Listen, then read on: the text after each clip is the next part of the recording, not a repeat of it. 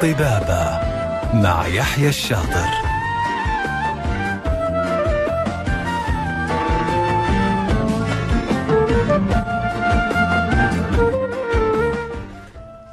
بسم الله الرحمن الرحيم. السلام عليكم ورحمة الله وبركاته.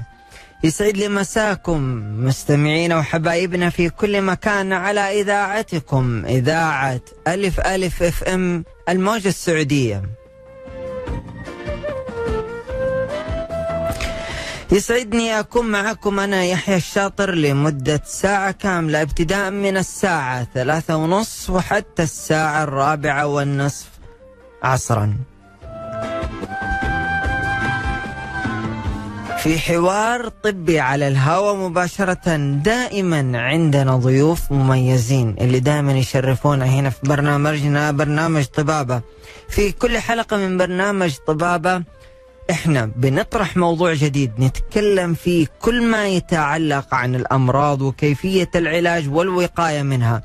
وكمان بنتكلم عن آخر المستجدات والتقنيات الحديثة.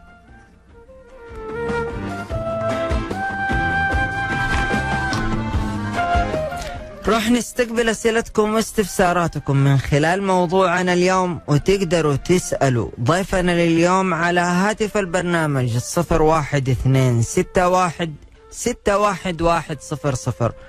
أو إنك أنت ترسل لنا على واتس البرنامج على الرقم صفر خمستين ستتين ثمانية تسعة صفرين واحد.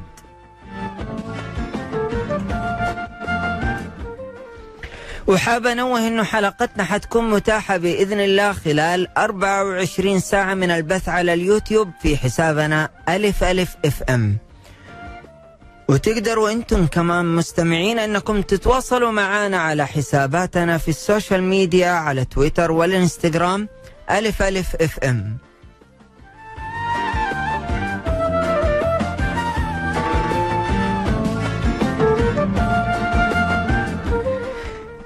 في رمضان عندنا عادات غذائية في شهر رمضان. آه، بتتغير وتكون امتناعنا عن تناول الطعام والأكل والشرب والموية وال آه، يعني طبعا صيام لمدة 14 ساعة. آه، فترة طويلة خلال النهار. بتسوي مشاكل في الفم وب- وبتطلع روائح كريهة وتكثر امراض اللثه وتسوس الأسنان.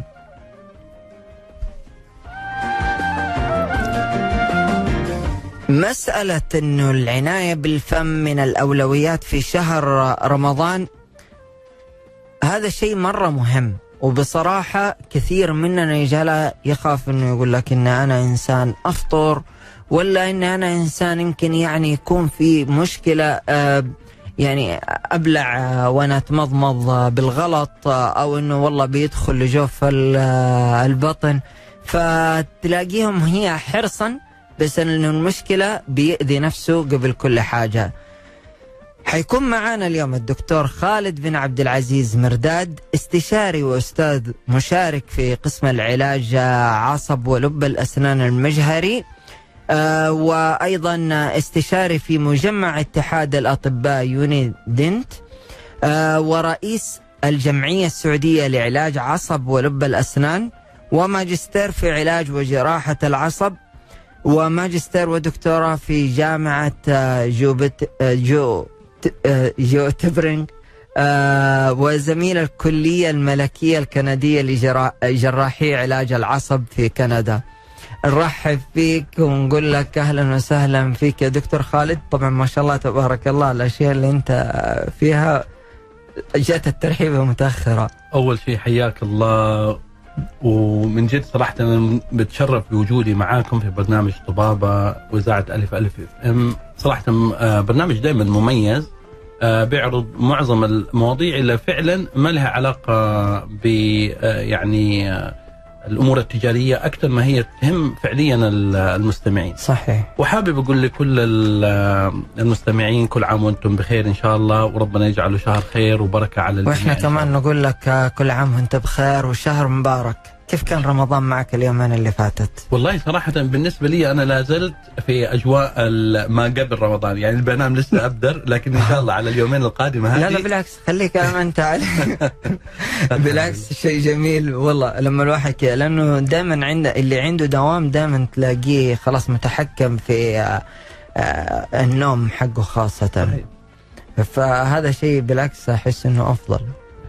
طبعا أنت تعرف لما أنت بدأت ال- الحوار وكنت تتكلم عن العادات والتقاليد يعني يمكن لو جينا تكلمنا فعلا عن رمضان المفروض الأصل في رمضان إنه هو شهر صحي يعني يقول لك صوموا تصحوا أكيد والعالم كلنا الآن حتى لما بيتكلم على الصيام بشكل عام حتى لو بيفسروا عن طريق الصيام المتقطع هذا اللي هو تصوم 12 صحيح. 14 ساعة قاعدين بيتكلموا قديش في فوائد على ال- على عملية تنظيم الهرمونات على عملية آه، ترتيب السكر في جسم الإنسان عن طريق الحمية.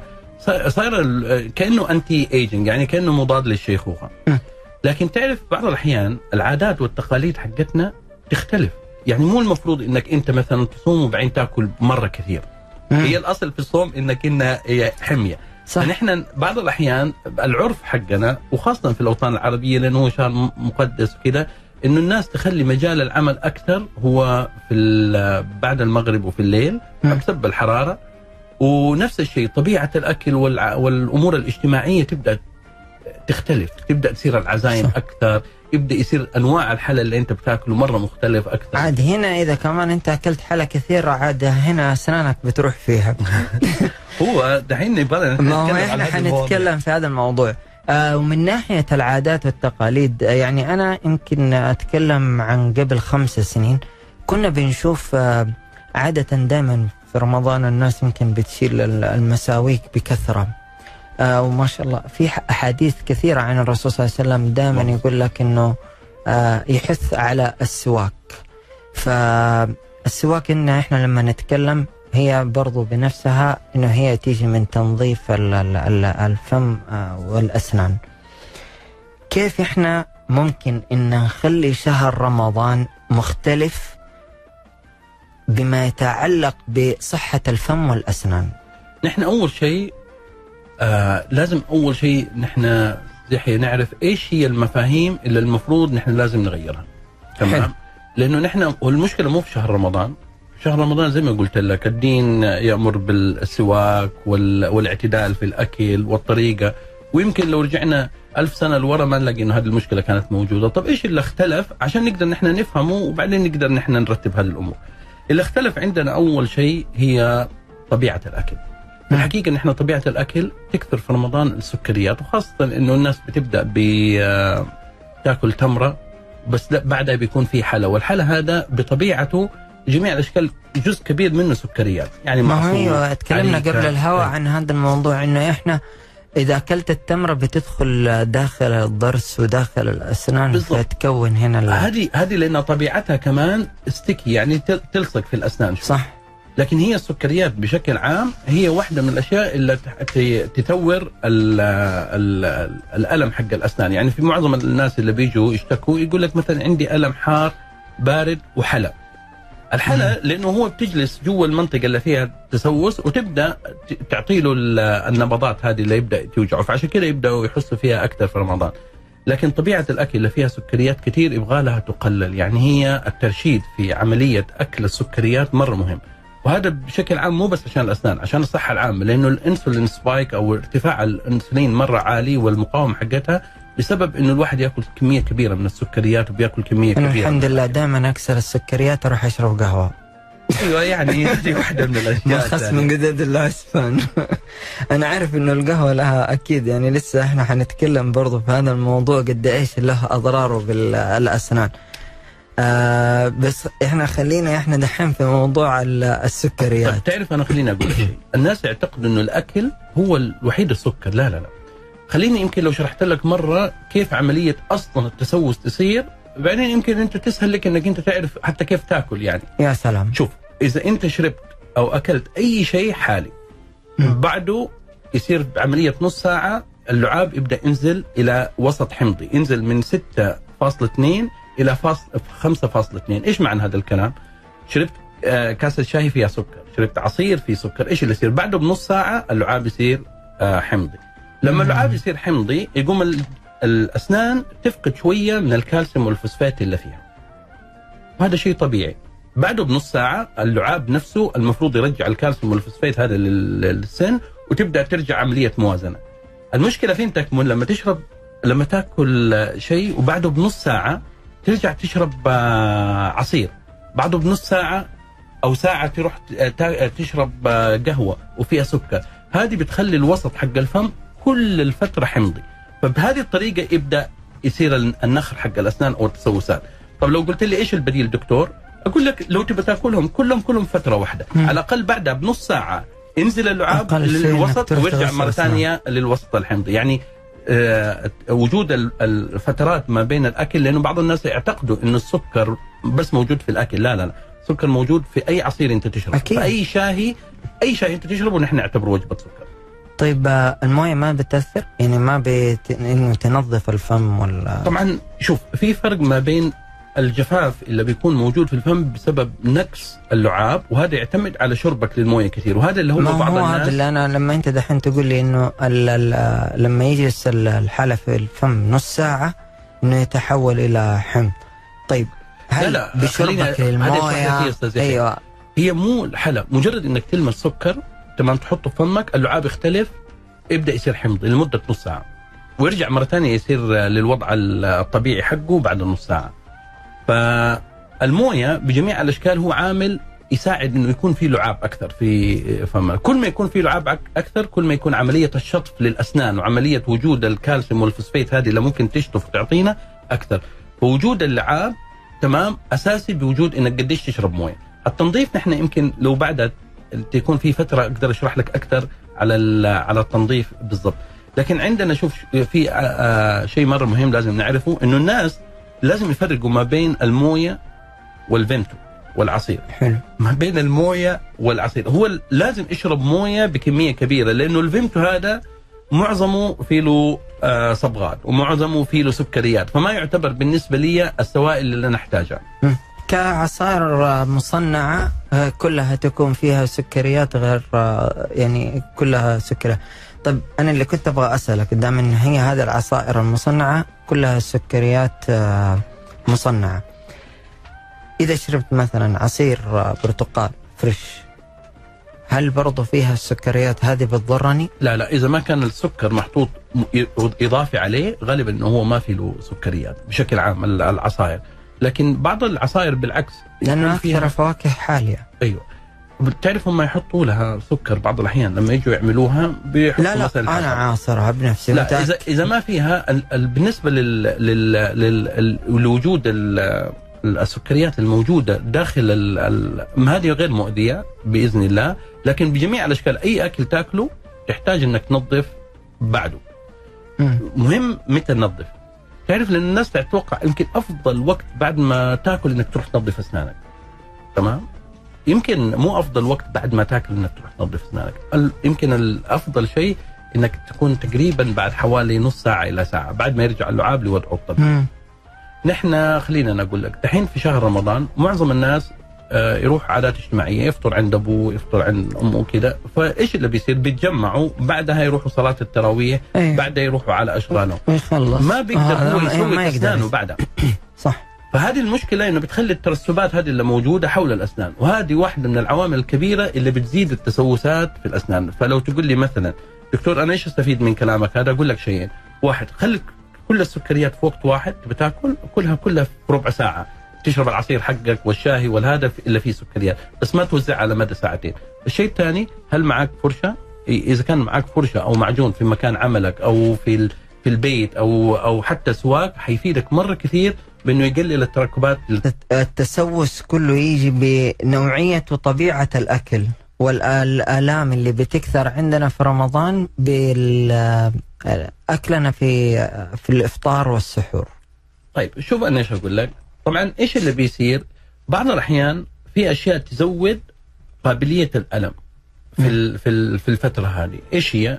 إنه تحط المؤثر اللي بيوجعك على السن. يعني مثلا تحط البارد على ال... فيبدأ يوجعك. تحط الحلا على السن. الشيء الثاني طبيعة الأكل بعض الأحيان يكون فيها لوز يكون فيها أشياء زي كذا فبيقرط على الأسنان فبعض. الأحيان تصير تشطبات سواء في الحشوة أو في السن. وهذه كمان تزيد المشكلة. أيوه أكثر. لأنه مم. تبدأ يقول لك أنا حسيت سني انكسر حسيت جزء من سني انكسر. ليش في رمضان؟ لأنه بيأكل أشياء كثير فيها مكسرات جوز. بعض الأحيان الناس بيأكلوا يكون مثلا شيء زي الحيسه ما يتوقع إنه يكون في بذرة صح. جوا. فيضغط على السن وهو ما هو متوقع فتبدأ لا سمح الله تسبب كراك وأشياء زي كذا في في الأسنان. حلو. طيب دكتور آه، خالد اللي إحنا نبغى نعرف آه، إيش هي المفاهيم اللي الدارجة في تنظيف الأسنان في نهار رمضان. وإيش الصحيح؟ أنت قلت آه، أول شيء إنه أول شيء ال- إحنا نبغى ناخذ أول شيء حبة حبة. إنه دحين أول حاجة بنهار رمضان. أنت لما تصحى من النوم إيش تسوي؟ بعدين نتكلم كيف يعني بعد الفطور آه فعليا زي ما أنت قلت إنه إحنا لما نخرج آه نسيب آه مثلا كنا معزومين مثلا معزوم أنا عند أهلي وخرجت بعدين رحت صليت التراويح بعدين رحت لأشغالي فعليا ما عندي وقت. هل أشيل إيش الحل؟ أجي أشيل معاي مسواك. طيب. فنبغاك أول حاجة أول بارت إنه إحنا نبدأ فيه قبل آه أول ما تصحى. طيب أنا أبغى أقول لك هي ابتداء من من من حث الإسلام على النظافة، الرسول صلى الله عليه وسلم. يعني قال لولا أشق على أمتي لأمرتهم بالسواك قبل كل صلاة، صح. ما قال بالمسواك قال بالسواك. ودحين أشرح لك الفرق ما بيناتهم. والشيء الثاني يقول يعني السواك مطهرة للفم مرضاة للرب. آه ال- الناحية هذه تبغى لها تقريبا ثلاث أربع دقائق. هل لا ناخذ- لا هي إحنا كذا أجل. إذا كذا يا دكتور إحنا حناخذ فاصل لأنه فاصل أذان الآن. طيب. آه مستمعينا أكيد راح نكمل معاكم مع ضيفنا. آه، الدكتور خالد مرداد استشاري أستاذ مشارك في قسم العلاج وعصب الأسنان المجهري بمجمع اتحاد الأطباء يونيدنت. خلينا أذكركم إنكم أنتم إذا عندكم أي استفسار تقدروا تتواصلوا معنا على الاتصال على الرقم 01261 61100 أو إنك أنت ترسل لنا أسئلتك واستفساراتك على واتس البرنامج 055 66 89 001 فاصل ونرجع. طبابة مع يحيى الشاطر. يا هلا وسهلا بمستمعينا من جديد ومكملين معاكم في موضوعنا عن صحة الفم والأسنان في رمضان مع الدكتور خالد مرداد استشاري استشاري وأستاذ مشارك في قسم علاج عصب ولب الأسنان المجهري واستشاري في آه، مجمع اتحاد الأطباء يونايدنت. نرحب فيك من جديد ونقول لك آه، أهلا وسهلا فيك يا دكتور. الله بس قبل ما نبدأ بس خليني أذكركم أعزائي المستمعين أنكم تقدروا تتواصلوا معنا عن طريق الاتصال على الرقم 012 61 611 00 أو إنك أنت تقدر ترسل لنا استفساراتكم وترسلوا لنا أسئلتكم اللي أنتم حابين إنكم تسألوا فيها الدكتور خالد على واتس البرنامج 055 66 89 001 دكتور خالد إحنا تكلمنا أول آه، قبل فاصل الأذان عن إنه ما هي المفاهيم الدارجة في تنظيف الأسنان في نهار رمضان؟ وقلنا إنه يعني هل يشيل المسواك معاه على طول. آه، فنبغاك تقول لنا إياها. كيف في نهار رمضان وكيف بعد الفطور؟ طيب آه، أول شيء صراحة أنا حبيت الفت انتباههم إنه الدين الإسلامي حث بشكل كبير على النظافة. وجزء منها هي نظافة ال- الفم والأسنان.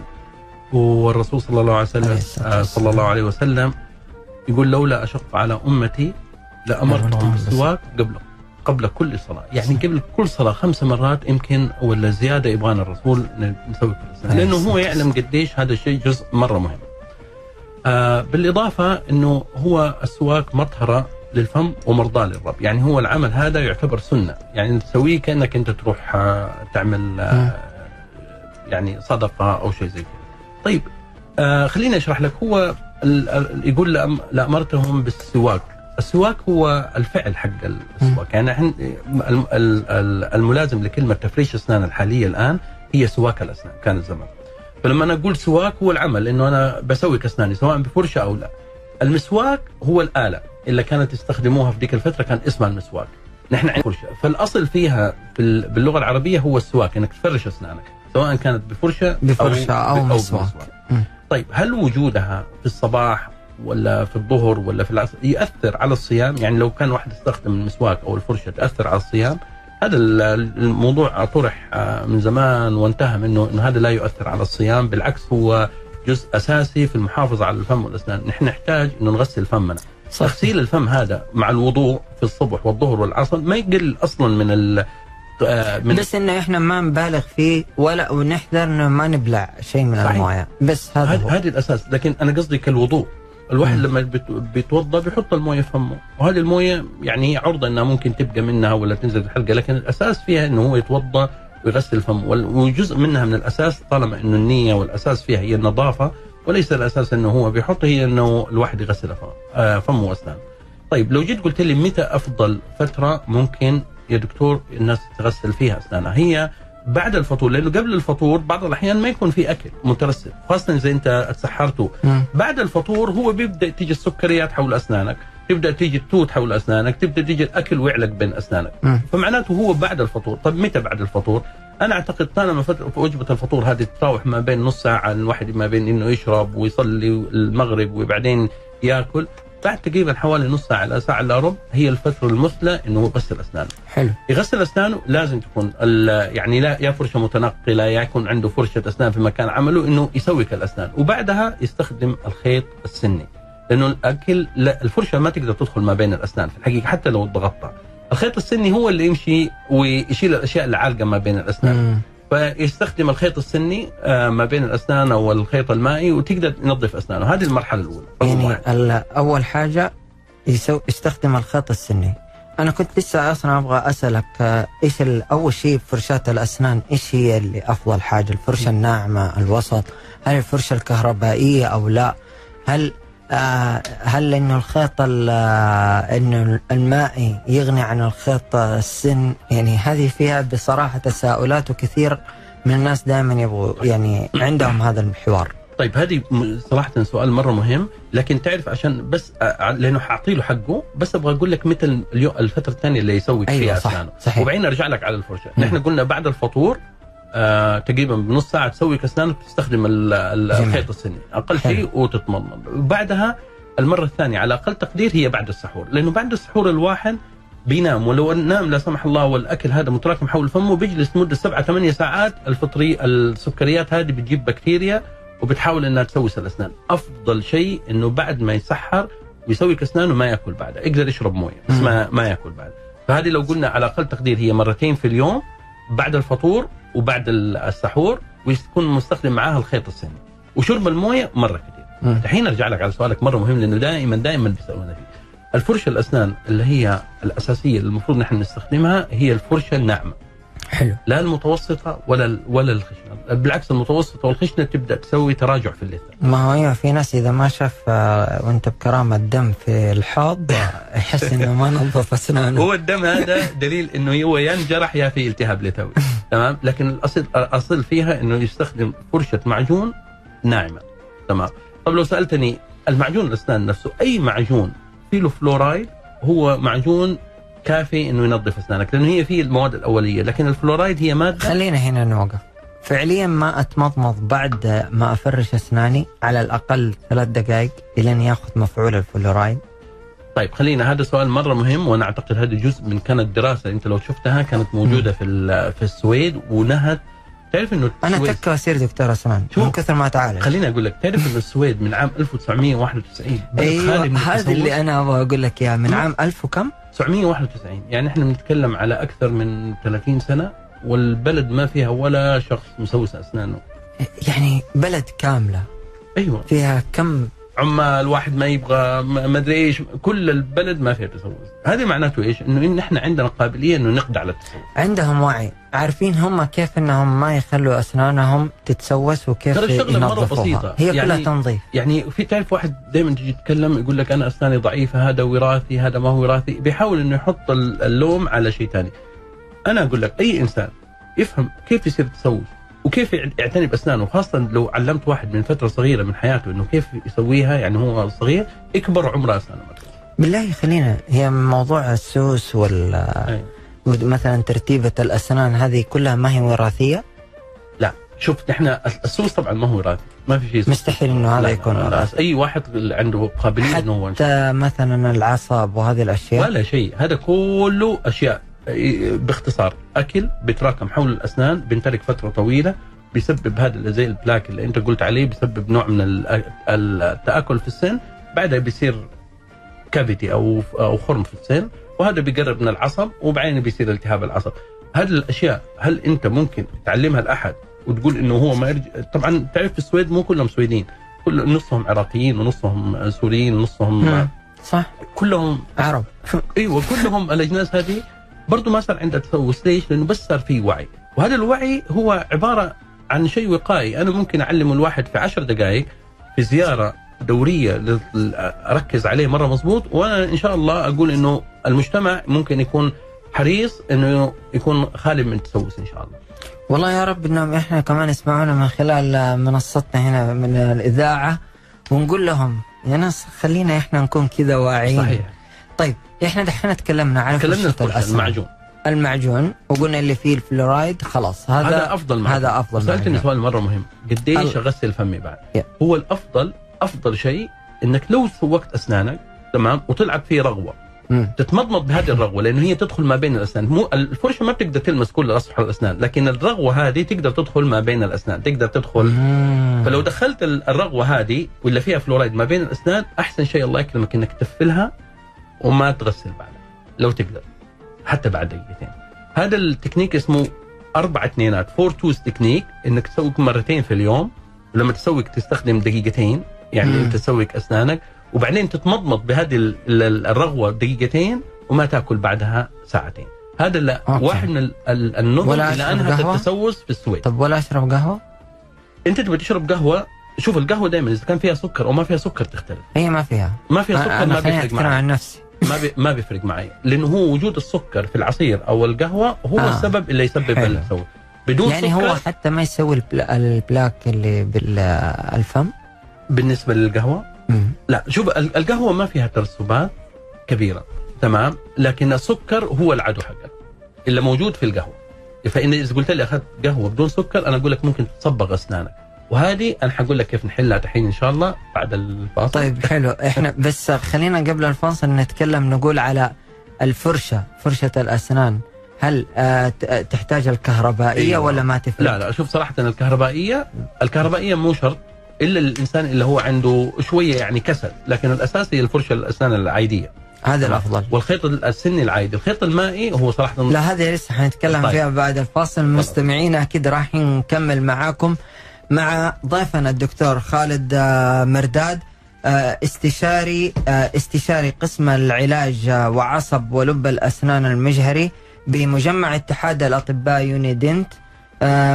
خلينا أذكركم كذا على السريع إنكم تقدروا تتواصلوا معنا عن طريق الاتصال على الرقم 01261 61100 أو إنكم ترسلونا على واتس البرنامج 055 66 8901 فاصل ونرجع.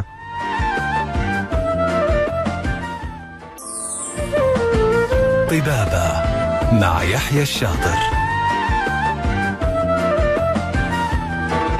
يا هلا وسهلا مستمعينا من جديد ومكملين معكم في موضوعنا عن صحة الفم والأسنان في رمضان. وغير رمضان يعني لازم إحنا نحافظ على أسناننا وفمنا في, كل الأوقات. مع الدكتور خالد مرداد آه، استشاري علاج عصب ولب الأسنان المجهري آه، بمجمع اتحاد الأطباء يونيد يونيدنت. طيب إحنا تكلمنا أول حاجة إنه قبل الفاصل وكمان خلينا أذكر قبل ما إحنا نبدأ في موضوعنا إنهم هم كمان أعزائي المستمعين إنهم يقدروا يتواصلوا معنا عن طريق الاتصال 01261 611 61100 أو أنكم ترسلونا عن طريق واتساب البرنامج 052 62 8 9 صفرين واحد. طيب إحنا تكلمنا إنه فرشة الأسنان الكهربائية أو ال- العادية العادية أفضل من الكهربائية هذيك نوع من أنواع الكسل. أوكي حلو. نيجي للخيط المائي طبعا الخيط المائي هو في الحقيقة إيش الفرق ما بينه وبين الخيط العادي؟ الخيط العادي هو بيدخل ما بين الأسنان عشان ينظف المنطقة اللي ما بتوصل لها الفرشه. بس في الحقيقة الخيط العادي هو يحرك ال- مم. الأكل بس مو شرط يطلعه. الخيط المائي هو ميزته إنه بعض الأحيان يكون عندك جسر أو عندك تلبيسات وما في أصلا مسار إنه تدخل صح. فيه الخيط الس- السن العادي. الخيط المائي بسبب, بسبب إنه عنده ضغط لموية، الموية تقدر تتشكل وتروح في أبعد من المكان اللي أنت آه، يعني تضخها منه. فتبدأ تدخل لأماكن عميقة وممكن تدخل حتى الجيوب اللثويه تمام؟ وممكن نحط فيها كمان أدوية ممكن نحط فيها مضمضة آه، ولا شيء. جوا غسول. فنوصل الموية حقتنا لأبعد من مكان ما تلمس ال- ال- ال- ال- المضخة. لأنه ضخ الموية يقدر يدخل لأماكن. وطبعا مجرد ما ينظف ويدوب هذه الأشياء تبدأ ترجع تكون. فالخيط المائي طبعا أحسن من. الخيط جميل. حلو. طيب والله هذه معلومة مرة جيدة. آه كل اللي قلتها جيد يعني ما هو طب بس ابى أسألك بالنسبة لموضوع الغسول. في ناس يعني يقول لك أنا بختصر الموضوع قبل ما أنام والله ما في حيل أغسل أسناني. خليني بس أتمضمض بغسول الفم وأنام. لا لا طبعا لا. لأنه هو شوف الترسبات هذه اللي حول الأسنان هي اللي تبقى هي اللي اللي, تبدأ تسوي النخل حق الأسنان. يعني وجود مثلا سكريات لا سمح الله أو قطعة لحمة ما بين أسنان هي إيش بتسبب؟ تسبب مم. أول شيء تعفن ثاني شيء وجود بكتيريا اللي هي تسبب هذا ثالث شيء يسبب لا سمح الله ريحة الفم وكمان التهاب لثوي تبدأ تلاقي حول المنطقة هذه في دم في ال- في الصباح سواك الأسنان أو تفريش الأسنان أساسي بالعكس خليني أقول لك المضمضة حقت الأسنان ما ما المفروض تكون أكثر من أسبوعين على التوالي لأنها تبدأ تسبب خاصة الم- المضمضة حقت الكلورهكسين تبدأ. تغير لون الأسنان ولا ينصح إن نحن نقتل كل أنواع البكتيريا اللي في الفم اللي هي الطبيعية. تبى تتمضمض؟ تتمضمض واحدة مرة أسبوع وت- وت- وتترك ثلاثة أسابيع. آه. ما تقدر تمضمض على الفترة الطويلة. ال- يعني إحنا ما نقول للناس لازم تغسل أسنانك وبعدين كمان تسوي الخيط المائي. بالضبط. يعني مو إنك تترك واحد واحد تقول لا خلاص أنا أكتفي مهمة لأن الفرشة عمرها ما توصل ما بين الأسنان أيوه بس إنه يعني أنا قصدي إنه الاثنين ما يجي واحد يقول لك خلاص أنا بختصرها لا. بالموية لا طب في سؤالين من ال- المستمعين آه في دانيا تقول هل السن اللي اللي سوينا له تلبيسة ممكن إنه يتسوس؟ طبعا شوف التل... نفس البورسلان ما يتسوس لأنه هي مادة بورسلان لكن التقاء البورسلان مع السن. هو المنطقة اللي تسوس فهو طبعا السن له قاعدة تحت فيخرب. يمكن التلبيسه؟ وكل ما يكون جودة التلبيسة مفتوحة أكثر لأن التلبيسه هذه تصير في المعمل. أحيانا تكون مفتوحة أحيانا تكون زايدة. كل ما تراكم أكل حولها أكثر. فسطح السن اللي هو لاصق في التلبيسة هو اللي قابل للتسوس. طبعا فباختصار الأسنان اللي تحت التلبيسة قابل للتسوس أعلى وبشكل أكبر من الأسنان الطبيعية لأنه فيها حواف وتعتمد على جودة الحواف هذه. حلو. طيب في كمان سؤال من آه، نوف. نوف تقول كيف السن اللي سوينا له علاج على العصب يوجعها مرة ثانية. طيب هو طبعا شوف ال- العصب الأساس فيه إنه في الإحساس بالحار والبارد والحلا لما الواحد لكن مجرد ما تزيل العصب يبدأ الإحساس بالبارد والحار يروح. لكن إيش اللي يبقى؟ تبقى الأنسجة أو ال- الأربطة اللي حول السن. والأربطة اللي حول السن هذه يمكن إنه ما تنظف العصب بالضبط. زي الناس. فنحن إيش نقول؟ نحن نتوقع بعد علاج العصب لو كان هو أول يوم ولا ثاني يوم ممكن يكون في ألم وهذا بسبب مكان البنج ومكان الحديده اللي يشتغل فيها الدكتور وكذا فممكن تعتبر كأنها رضه وممكن ياخذ لها مسكن. لكن إذا الألم استمر مثلا بعدها ب 10 أيام ولا جل... بيروح وبيرجع معناته إنه يا في قناة ما هي نظيفة. يا أما إنه في مشكلة في ال... في, و... في... في وضع علاج العصب لما عملوه كانت في بكتيريا. أو لا سمح الله في شيء جوا السن مكسور أو لا سمح الله بيسبب وهذا تتطلب إنه صراحة يصير لها فحص والفحص هذا أحيانا نتطلب إنه يكون وجود أشعة مقطعية أو مايكروسكوب عشان نقدر نعرف هذا الموضوع. آه. طيب آه، دكتور بما إنه إحنا دحين في رمضان فالناس دائما بتشتكي يقول لك يا أخي ما أقدر أتكلم مع الشخص اللي قدامي ريحة فمه شويتين يعني فيها ريحة أو هو بعض الأحيان الشخص نفسه هو بيشتكي من نفسه نبغى نعرف كيف يحل هذه المشكلة. هل هي المشكلة من رائحه الفم؟ هل المشكلة من اللسان؟ هل المشكلة من البطن؟ هل المشكلة من التقويم اللي مسويه التلبيسة؟ طيب.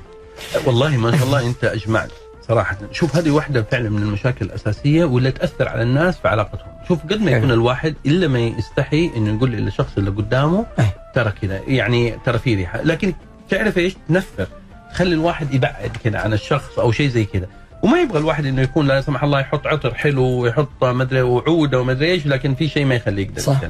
طيب إيش اسبابها؟ خلينا نقول لك الأسباب، الأساسية في احتمال تكون جزء له علاقة بالفم والأسنان.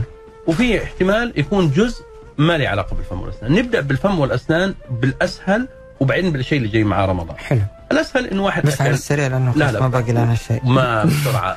أكلت بصل وثوم تتوقع إنه ريحة فمك تطلع فيها ريحة بصل وثوم. أنت إنسان مدخن وبت- وبتدخن مرة كثير راح تطلع ريحه معناته في. أشياء حناكلها تمام. واذا وإذا بقيت في الفم بيبقى منها أثر. صح؟ حلو. هذه نفسها يحتاج لها تنظيف تمام. أو يحتاج لها تقليل تمام. الشيء الثاني تراكم الأكل والالتهاب اللثوي هذا رقم اثنين. يعني أنت واحد يسوي كسنانه بس ما يستخدم الخيط السني لأنه ما يعتقد إنه مهم.